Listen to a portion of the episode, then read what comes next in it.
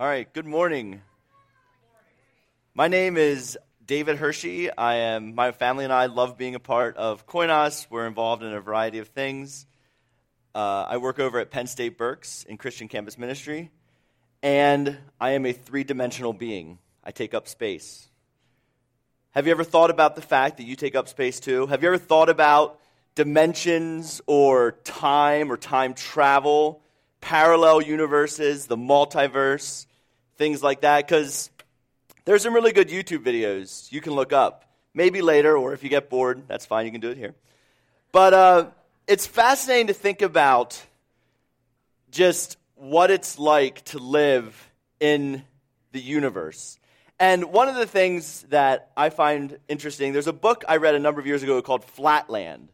That really, some of you may have heard of it. There's actually a little movie, I guess, that schools might use for education that tells the story of a universe that is only two dimensions, kind of like my Koinos bulletin here. And the beings that live in this universe can move side to side and the other side to side, but they can't go up because there is no up. That's two dimensions, one way, the other way. There's no up.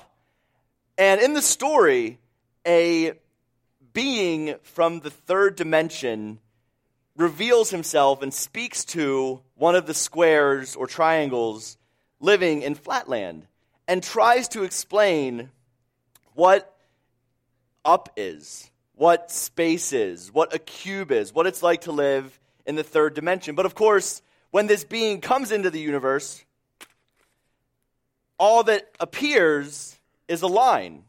Because if a three-dimensional object passes through a two-dimensional universe, it appears as a line or a dot. So there's no understanding, or at least it was very difficult for the squares and cubes to understand. So in the same way, we're all moving through time. We all have a past, we have a future. But what would it be like if there was a being that somehow could experience, that was above or beyond our multiverse, our universe, that could experience our past and our present and our future simultaneously at one moment? And again, this is some really, what I watched some videos this week thinking about this, and it got really kind of fascinating and confusing and weird because I guess like physicists or scientists, some of them believe there's actually 11 dimensions to reality. And think of it this way, like you all made the choice to be here this morning. So let's say you made a different choice. Let's say you chose to go to Starbucks and get a cup of coffee instead. Thank you for not doing that. If you had done that, that would be like an alternate reality.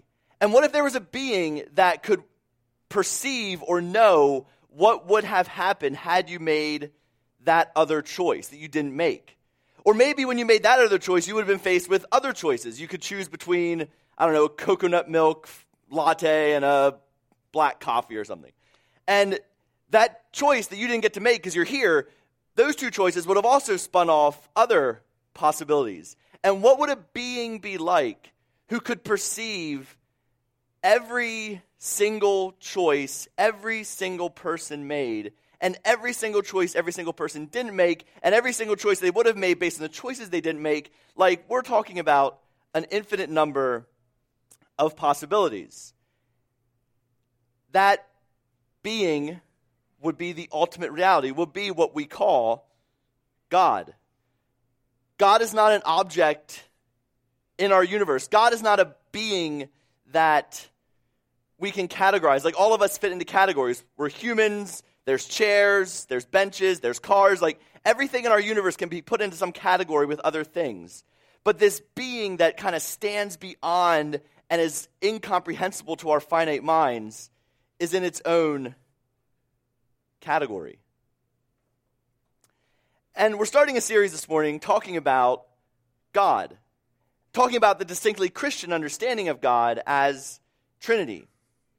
Because we believe not just that we can think about and ponder the possibilities of dimensions and parallel universes and what a God would be beyond that, but we believe that God has made himself known, revealed himself, and that we can not understand God completely, of course, but we can understand God a little bit.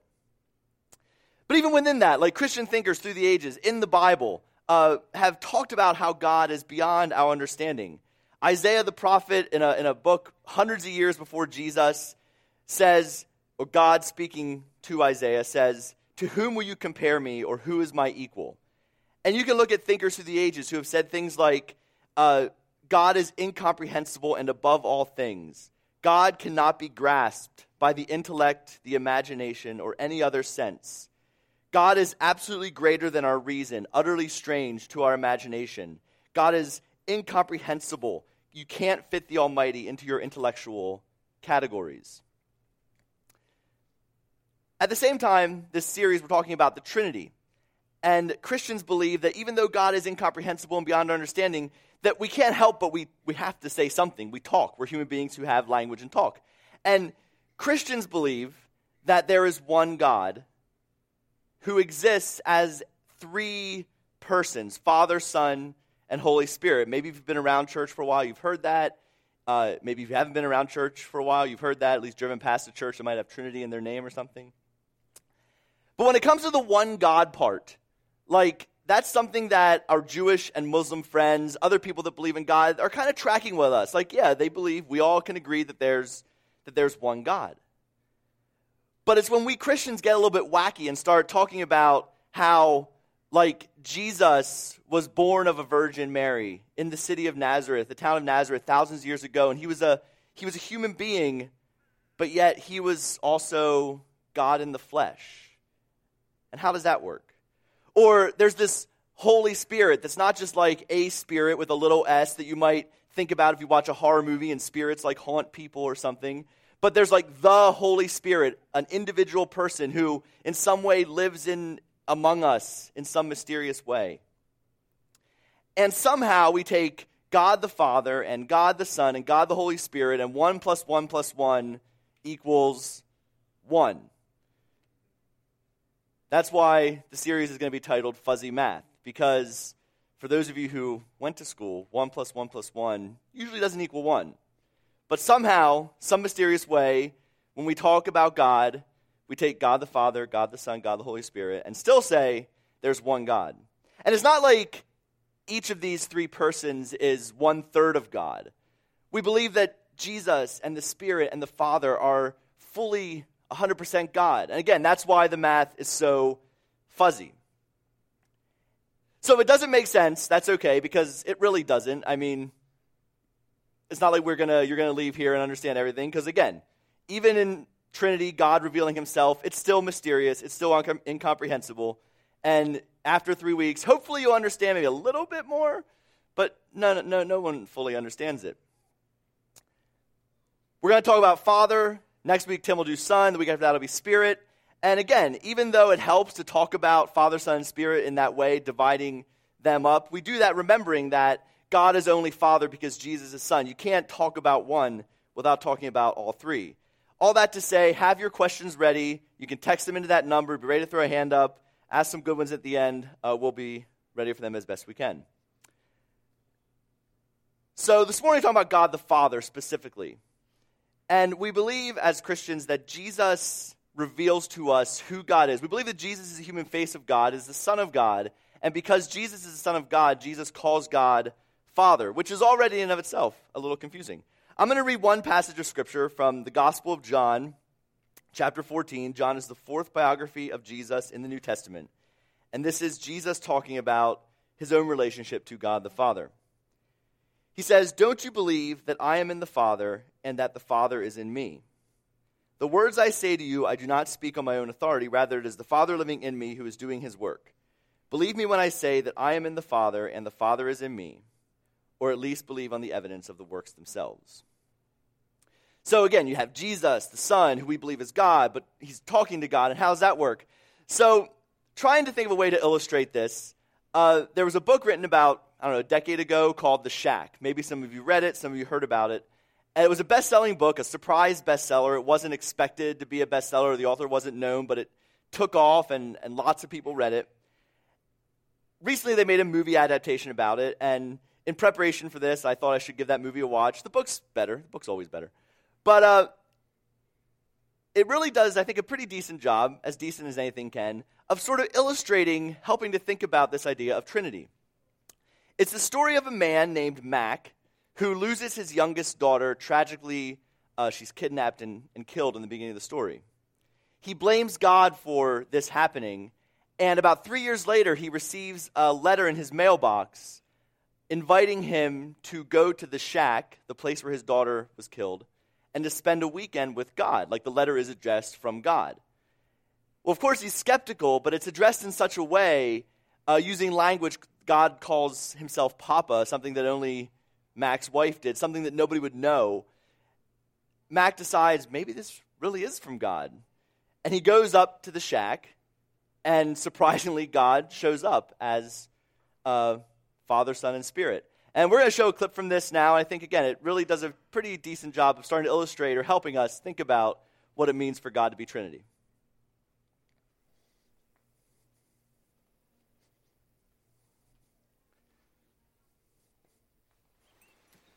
Mackenzie Allen Phillips.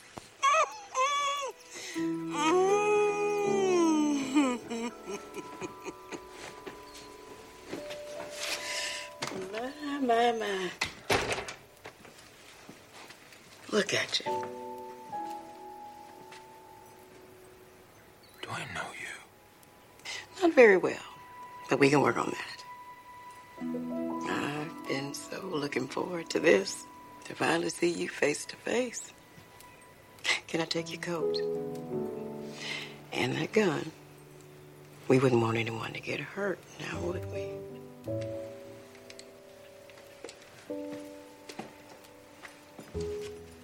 I understand. It's confusing. We all do. We will do this on your terms and time. How about some introductions? I'm Alusia. I have a lot of names, but that's one of my favorites. Or if you want, you can call me what Nan does. You know Nan? Oh, yes. Very well. Are you saying that you're... I am. The I am. I am that I am. Look at that. Already quoting scripture. You bet my son. Ready to see you, Mac. Your son? Of course. And Sarayu. Sarayu? Sarayu. It means a breath of wind. Right. So,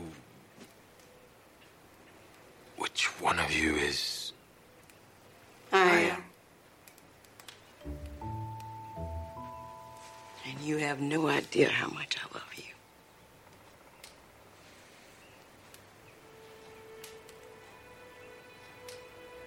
It's okay, baby.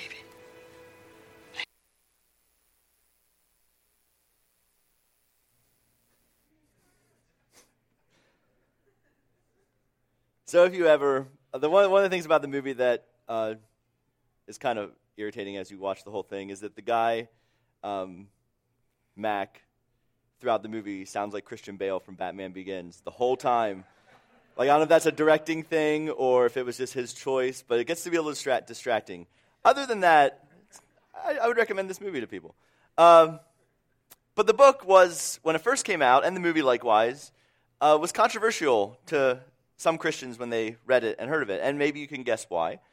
In this scene, throughout the story, God the Father appears to Mac as a black woman, and some people didn't like that idea. This same scene in the book does a better job of explicitly explaining why this is so in the story, and it kind of makes sense if you think about it. When we think about God, we all bring images to mind. We can't help but do so. We are visual people, we think of God, we think of something. And those of us who are white men of European descent tend to think of God as a white old guy with a beard and long flowing white hair or something. God as a black woman, Papa in the story, she says to Mac that basically the reason she appears like this is to disarm him, to confront his presuppositions, and to bring him to a place where he can be ready to hear the message that God wants him to hear. Basically, God, if just God showed up the way Mac expected, it would be harder for Mac to be able to listen to what God has to say. And I don't think this is something that should be offensive to us, because all of our images are imperfect. The Sistine Chapel was a beautiful painting, but God in that picture with, the white hair, the beard, that's not what God really looks like. God is not male or female. God is not any of those things. God is beyond all of that. But at the same time, we can't help. Again, we image God, we think in our mind, we speak of God, we use terminology, we use pronouns, we use metaphors. This is just what we do as humans. We can't really get away from it. No metaphor for God is exclusive. We need a lot of descriptions of God to even begin to paint a picture of who God is. And if you look throughout the Bible, I mean, there's tons of different ways God is described. God is described as king. God is described as Lord. God is talked about as sitting on a throne. God is wearing a robe. God has a powerful arm. God is a rock. But we don't believe that God is literally a rock. We don't believe that if we send a spaceship into outer space, it'll crash into the bottom of God's throne room eventually. At least that spaceship that passed Pluto hasn't yet. I don't think it's going to either, because God's not out there in the universe that we can travel in a spaceship to his throne room. These are all images that help us paint a picture. And in the same way, God the Father, it's a metaphor. It's a really helpful one, because we believe that Jesus is the one through whom we approach God, and Jesus used Father as primary language for God. It's become one of the primary ways, if not the primary way, Christians think about God. We use God the Father a lot. It's in, if you go to a church that recites creeds, I mean, it's in the creed. I believe in God the Father Almighty.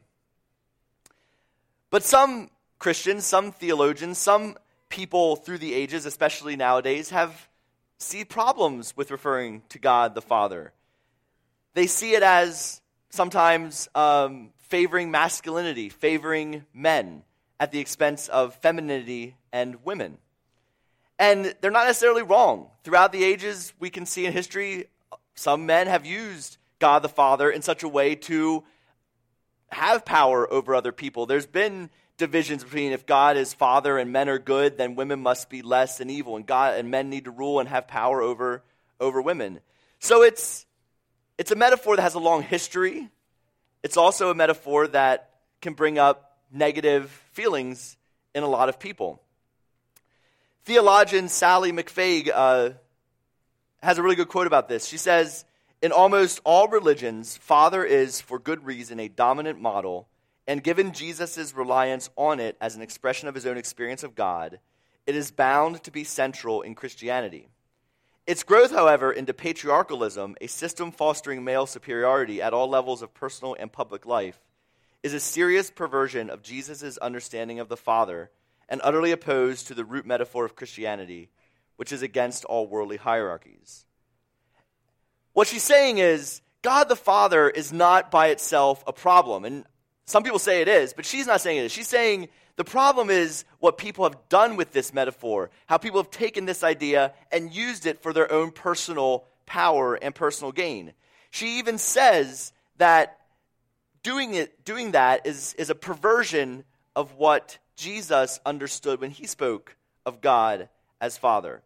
So the problem isn't using this terminology. The problem is when we forget that it's a metaphor, because metaphors have both similarity to the thing they are describing and also differences. And if we forget that God the Father is a metaphor, we forget that there's similarities and differences, and we just start to transport all of our understandings of Father, whether positive or negative, into that, we start to miss what it is meant to be.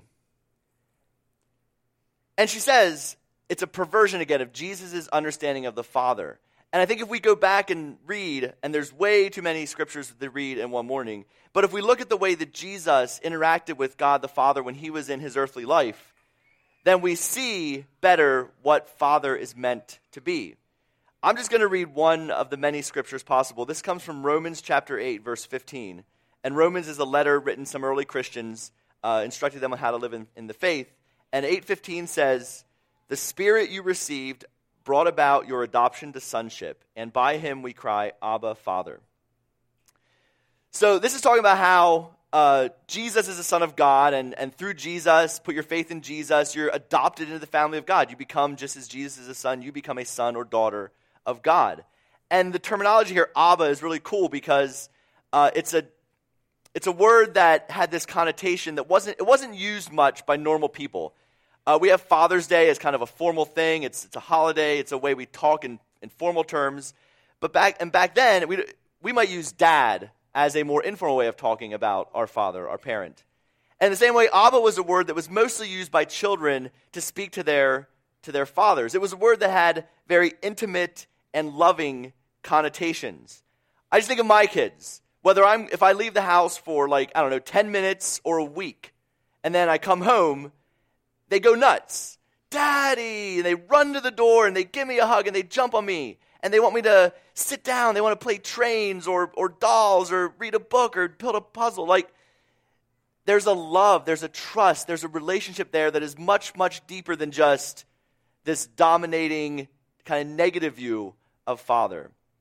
And I think if we look at Jesus and the way he talks about Father, that's what he's getting at. Not God as this, do what I say because I said so, you're going to get in trouble and I'm going to smack you if you get out of line.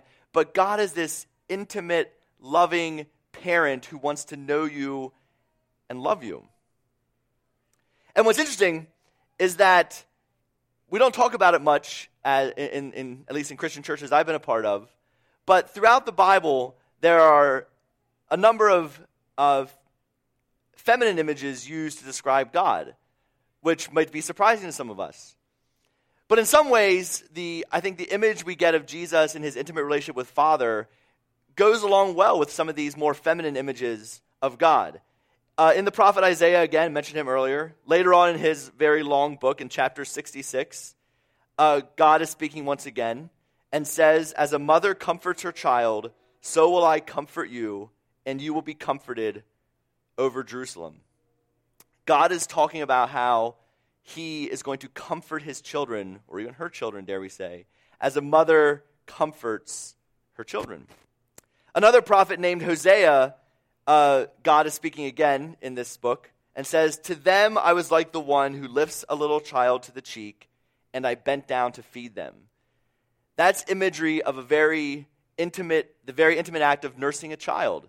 And God is saying that in the same way I love my children, it's like this nursing mother loving her children. So we think about God as Father.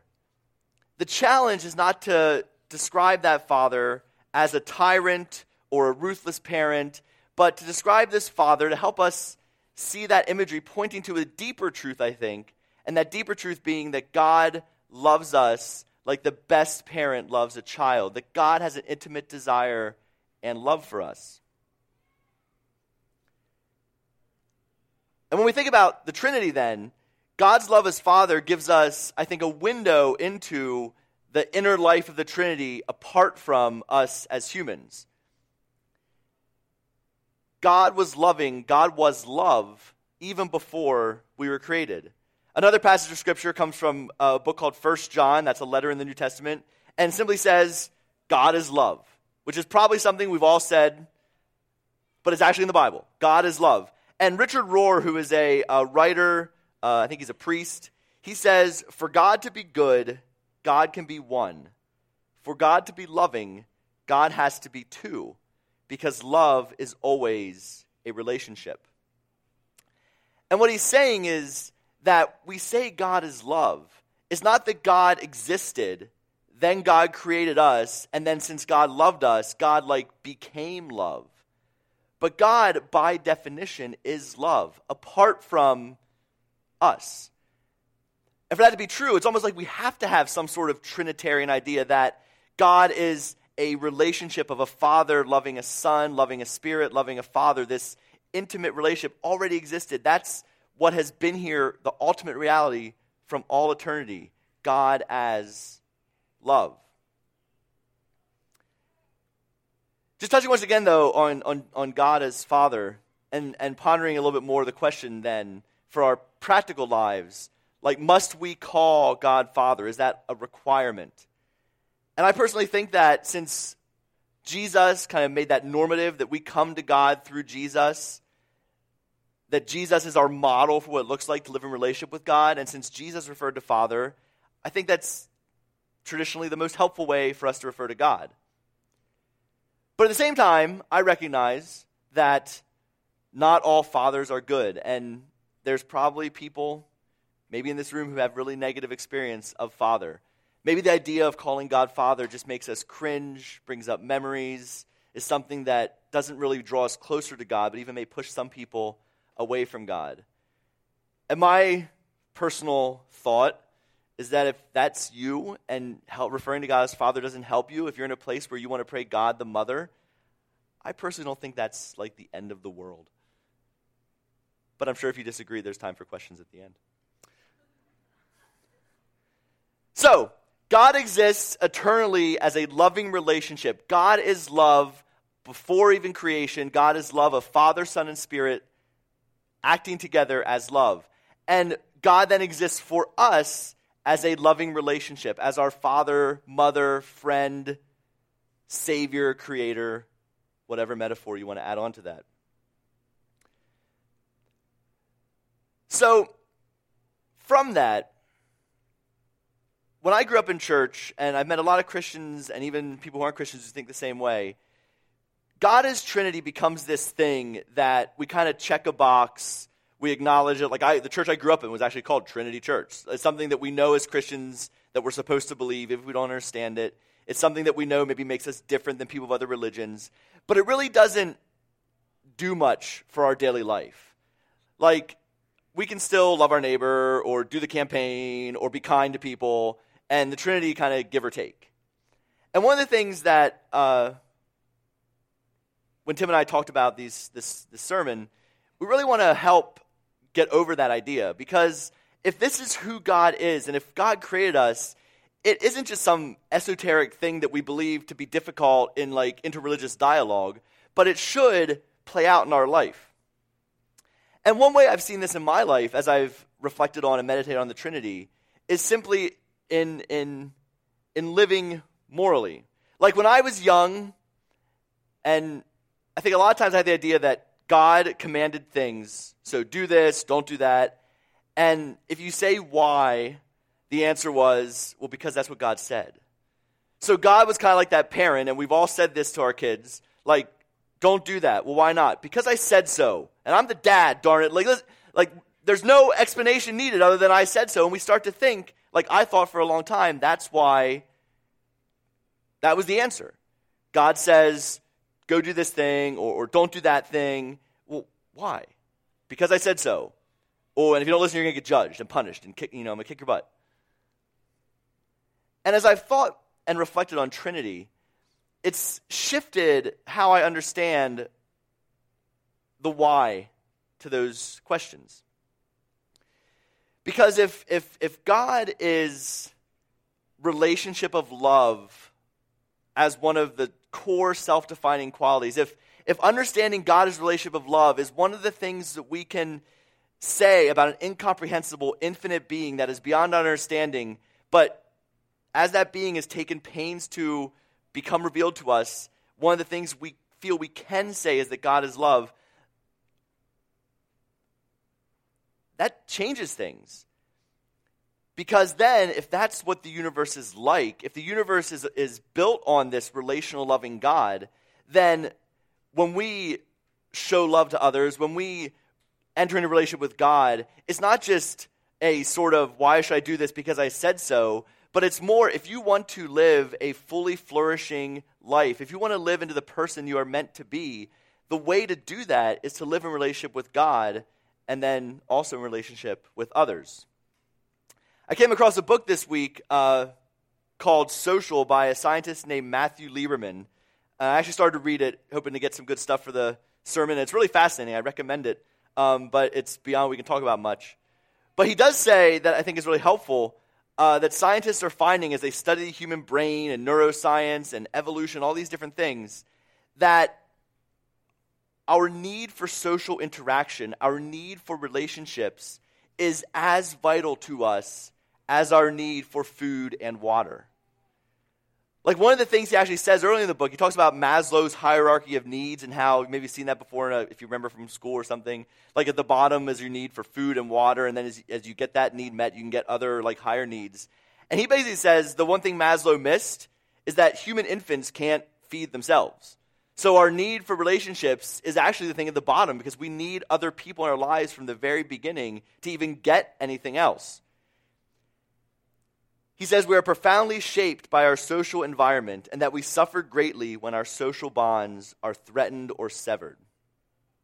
In other words, this idea that we get it from the Trinity of God as relationship and how that God has built the universe with relationship and love kind of at the foundation of it, and that we can fully become humans as we live that way, we're seeing that even some these scientific studies are showing the same thing, that really is something we should expect. Relationship and love and social connections are needed if we want to flourish.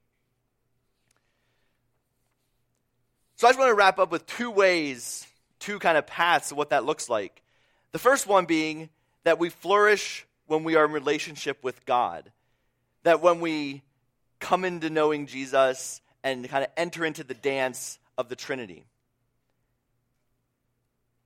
And what this doesn't mean is that we start to know a lot more about God. Like I think sometimes it's tempting. I've had times in my life where it was like, if I can just read another book, if I can just take another class or watch another video or listen to another podcast and I have this question and there's an answer out there and I'll just know everything and I won't have to like doubt or struggle anymore. And it doesn't work like that. There's a difference between knowing God and knowing about God. If you have a friend and you want to know that person, you don't just like learn a lot about them, their height, their weight, but you actually spend time with them. And the same thing goes with God as Trinity. One of the things this means is we need a good dose of humility. Because again, God is incomprehensible and mysterious. And yes, God comes to us and we think we might be able to say a few things about God. But it doesn't mean that we can just know everything.